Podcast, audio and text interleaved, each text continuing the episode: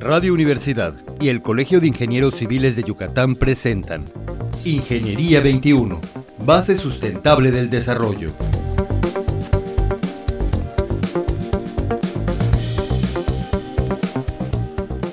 Muy buenos días, bienvenidos a nuestro programa Ingeniería 21. Hoy se encuentra con nosotros el ingeniero Víctor González Alonso, quien es consultor independiente y perito constructor municipal. Buenos días, Víctor.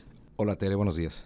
Bueno, Víctor, hoy vamos a hablar del tema de trámites para construcción de vivienda y quisiéramos saber cómo definiríamos el uso y el destino de suelo para empezar nuestra plática. El uso del suelo es toda actividad eh, privada y el destino pública. Es una forma de diferenciar las diferentes modalidades que tiene la aplicación del, de la actividad humana en términos normativos. Ok, y este uso de suelo, ¿quién, ¿qué instrumento lo regula? ¿La autoridad? ¿Cómo, cómo funciona la regulación del, uso del suelo? Bueno, eh, en principio lo regula la autoridad municipal a través de un documento llamado Programa Municipal de Desarrollo Urbano, que tiene vigencia desde agosto del 2012. Eh, este documento pues eh, contempla una distribución o zonificación de la ciudad, una clasificación de las vialidades, eh, de tal manera que se pueda distinguir eh, la ubicación de, de cada uno de los, de los predios que conforman nuestra ciudad. Eh, esto significa que determina que haya o no, si hay o no compatibilidad entre las diferentes actividades, entre la habitacional, comercio, servicios y bodegas, oficinas, etcétera. o sea que de acuerdo a las calles, al tipo de calle de las que andamos, el tipo de vialidades para hablar con el público de manera más simple, es como están los tipos de, predios. Y es donde yo primero veo cuál es el uso de suelo que la autoridad le ha dado a dónde está ubicada mi vivienda o a dónde va a estar ubicada una vivienda nueva. Bueno, es eh, importante distinguir eh, un término que se, de- se llama eh, estructura vial, Ok, que es, eh, es aquella que permite comunicar las diferentes partes de, de- de nuestra ciudad, de nuestro Ujú. municipio. Y podríamos hablar de una clasificación relativamente sencilla en primarias, secundarias, terciarias. ok. Eh, no será lo mismo el uso del suelo que pueda eh, u- u implementarse o ubicarse en una vialidad primaria que en una vialidad terciaria, como su no- nombre lo indica, eh, donde la, la- la actividad o, o la función de la- del, del- del habitar, del, Sí. del vivir, pues es, es- es más dirigido al uso habitacional. ¿no? O sea que las uh, vialidades en las donde están las viviendas son terciarias, básicamente. Básicamente, terciarias, secundarias, sí. Ok. Eh, esa compatibilidad entre los usos y destino de suelos, ¿cómo la podríamos explicar para que nuestros radioescuchas entendieran? Porque muchas veces ellos van, hacen una solicitud de uso de suelo y los niegan, pero lo niegan con palabras técnicas y nos quedamos un poquito como en el limbo tal vez, pero... Bien, yo creo que habría que eh, considerar eh, un, hay un nombre que se llama impacto, ¿no? Ujú. una, una, una, una situación que se analiza que es el impacto. Eh, la actividad que menor impacto eh, genera, pues es la vivienda, el, el- Ok. el vivir, la habitación en su expresión más sencilla. Eh, el momento que ya hay eh, actividades comerciales, servicios de oficinas, bodegas, fábricas, eh, inicié con la menos, digamos, lo menos eh, Con la que menos notorio, eh, hasta llegar a, a la más importante o ma- mayor afectación, que puede ser una, una industria. es, diferente lo- la- la- es diferente el impacto que, que produce una y otra. Claro. Entonces, en función de eso es que se determina eh, que las de mayor impacto tendrán que estar en zonas aisladas, como por ejemplo las zonas industriales, eh, las eh, de alto impacto, o mediano impacto, pues en vialidades de mayor importancia o de mayor dimensión que unen y comunican diferentes zonas o distritos de la ciudad. ¿no? Y las regulaciones a las que está sujeta esta ubicación de las viviendas en las diferentes zonas de medida, ¿nos podrías comentar acerca de ellas? Bueno, en el caso de las, de las viviendas, eh, habría que distinguir en principio dos o tres puntos importantes. Uno, eh, si estamos dentro de lo que se llama zona de monumentos eh, históricos, eh, necesariamente tendrá que pasar por una cualquier remodelación, construcción, ampliación en, predios, aún siendo de tipo habitacional que estén dentro de la zona de monumentos históricos, tendrán que pasar por eh, una revisión del INA, del Instituto Nacional de Antropología e Historia, que como todos sabemos es de orden federal. Sin esa autorización no podrá obtenerse una, licencia ante el municipio. Otra gran distinción es eh, el, a partir del anillo periférico, eh, en donde, salvo en determinados espacios que ya cuentan con desarrollos inmobiliarios que traen una serie de, servicios, infraestructura, equipamiento que le permite a, la casa habitación eh, funcionar. Eh, los desarrollos, las, las, casas, los desarrollos pequeños aislados, eh, pues requieren de, demostrar, por ejemplo, que de dónde van a tomar el agua para, su, para su actividad normal y en función de eso la autoridad municipal ha determinado que lo primero que tiene que obtener es una factibilidad de uso del suelo para vivienda. Es la única ocasión en la que el uso habitacional requiere una factibilidad de uso, cuando está al exterior del periférico. Ok, al, interior no, ¿verdad? Porque tenemos prácticamente todos los servicios. Exactamente. Al interior del periférico no hay que obtener una factibilidad de uso para el caso de vivienda. Ok.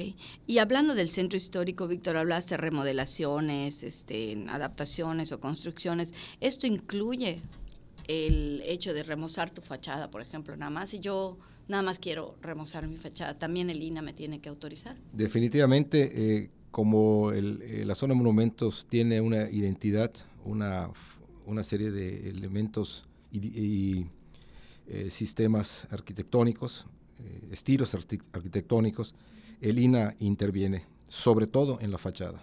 Sobre todo en la fachada, o sea que es un punto eh, eh, es, importante. Eh, cuando estás en la zona de monumentos, pudiera darse al menos tres casos. Que la casa o el edificio que quieres remodelar sea monumento histórico. Ok. Que esté colindante o aledaño a un monumento histórico o que simplemente esté en la zona de monumentos. En el primer caso, pues evidentemente las restricciones serán muy superiores.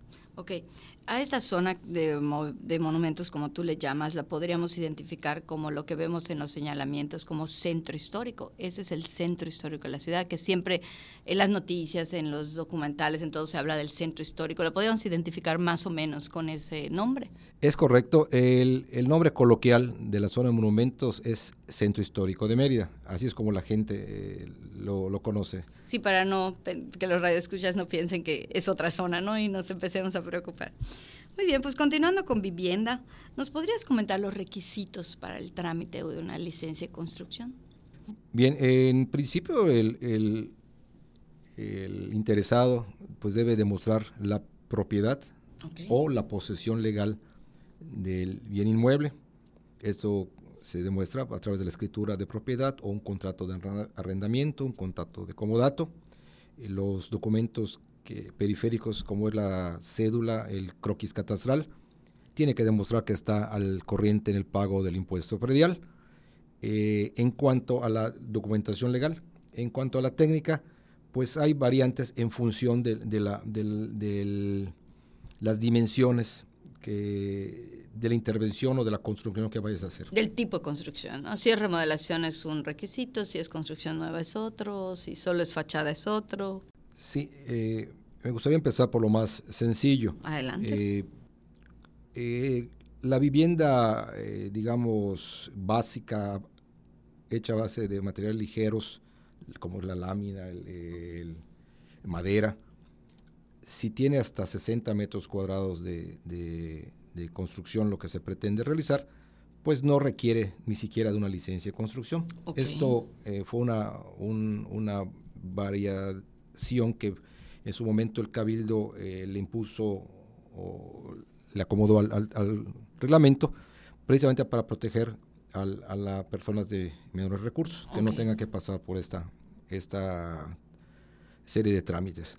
Eh, el siguiente nivel podríamos hablar cuando la construcción que vas a realizar es hasta de 45 metros cuadrados y es en planta baja. En este caso, sí se requiere contar, tramitar una licencia de construcción pero no se exige la intervención de un profesional de la construcción y desde luego tampoco de un eh, perito en construcción municipal, partiendo de que es una vivienda este, que no tiene una estructuración complicada, es, es, muy sencillo en su, en, su, en, su, en su realización. Que podría ser una vivienda existente, solamente quiero ampliar un cuarto, o hacer un closet, o hacer un garage, algo así. Es correcto. Que es menor de 45. Bueno, en el caso este que mencionas, el, el, garage también hay una restricción que, que, que el claro, eh, que el claro a cubrir no sea mayor de cuatro metros. En, ah, esa situación, pues sí, eh, como ya viene una estructura de mayor importancia, eh, pues sí se, se, se, pide que haya un, un profesional, un, responsable, un profesional de la, de, la, de, la, construcción. De la construcción. No un, no un perito constructor municipal en ese caso, si no pasa 45 metros. También, sí. el, el, tiene que haber un, un arquitecto, un ingeniero civil. Y este, para, para avalar el, el, trámite, un perito. un perito. Ah, ok, perfecto. Y mm, bueno, entonces aquí podríamos entrar un poquito a la necesidad de la participación de los profesionales, porque a veces la gente piensa que puede construir por su cuenta sin mayor problema, que de hecho lo hace mucha gente, pero no necesariamente es lo correcto o lo que le daría mejor resultado al mismo cliente, ¿verdad? al mismo usuario. El usuario a veces piensa que podemos construir con albañil, pero realmente es muy importante la participación de los ingenieros civiles, los arquitectos y los peritos, ¿verdad? Para... Claro, aquí creo que valdría la pena hacer una comparación con la actividad de otras profesiones. Este, cuando uno está enfermo, pues acude al médico, cuando tiene un problema legal, acude al abogado. Si uno pretende resolver situaciones de este tipo de manera eh, autosuficiente, pues lo más probable es que tenga un fracaso. Pues eh, la construcción no es diferente. Eh, lo recomendable es acercarse a los profesionales de la construcción, en el proyecto, en el diseño, en, la ejecución de, las obras, arquitectos, ingenieros civiles, ingenieros arquitectos, y ellos, ellos podrán desarrollar un proyecto, unas memorias de cálculo, una, una solución a las necesidades de cada, de cada particular. Y bueno, en el caso de, que ya hablamos de mayores de 45 metros cuadrados o, eh, en planta alta, bueno, la, intervención del perito en construcción municipal lo que pretende es eh, ser un coadyuvante de la autoridad, eh, estableciendo los, la comunicación y asesoría inclusive hasta para los otros profesionales que no, que no se dedican a ser peritos, pero tienen todo el conocimiento eh, técnico para desarrollar los proyectos, para hacer un vínculo que les permita eh, distinguir las, los requerimientos reglamentarios, de tal manera que su, su licencia, pues su gestión sea un éxito. Sí, y puedan tener una licencia de manera oportuna. De manera oportuna, es correcto. Muy bien. ¿En qué casos además de los 45 metros, no requeriríamos prácticamente, si vamos a construir 46 metros cuadrados en adelante, siempre vamos a necesitar la participación de un, de un profesional y de un perito. Es correcto. Así es. Eh, hay una eh, variedad de, la construcción eh, que se le que en el, en el, en el argot este, común, o común. común el común este, le llaman es el, una licencia de artículo 40 el artículo 40 del reglamento se refiere a las obras, a los trabajos que no implican una, una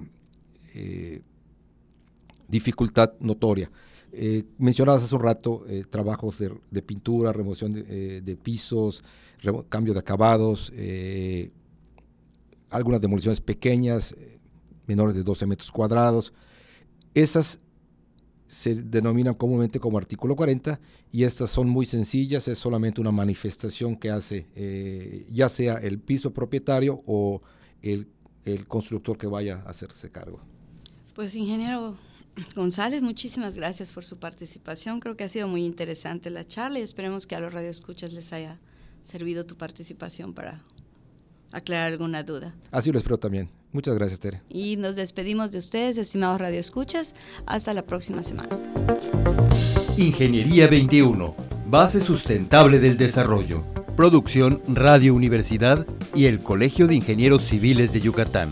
Teléfono 925-8723. Correo electrónico ingciviles.prodigy.net.mx.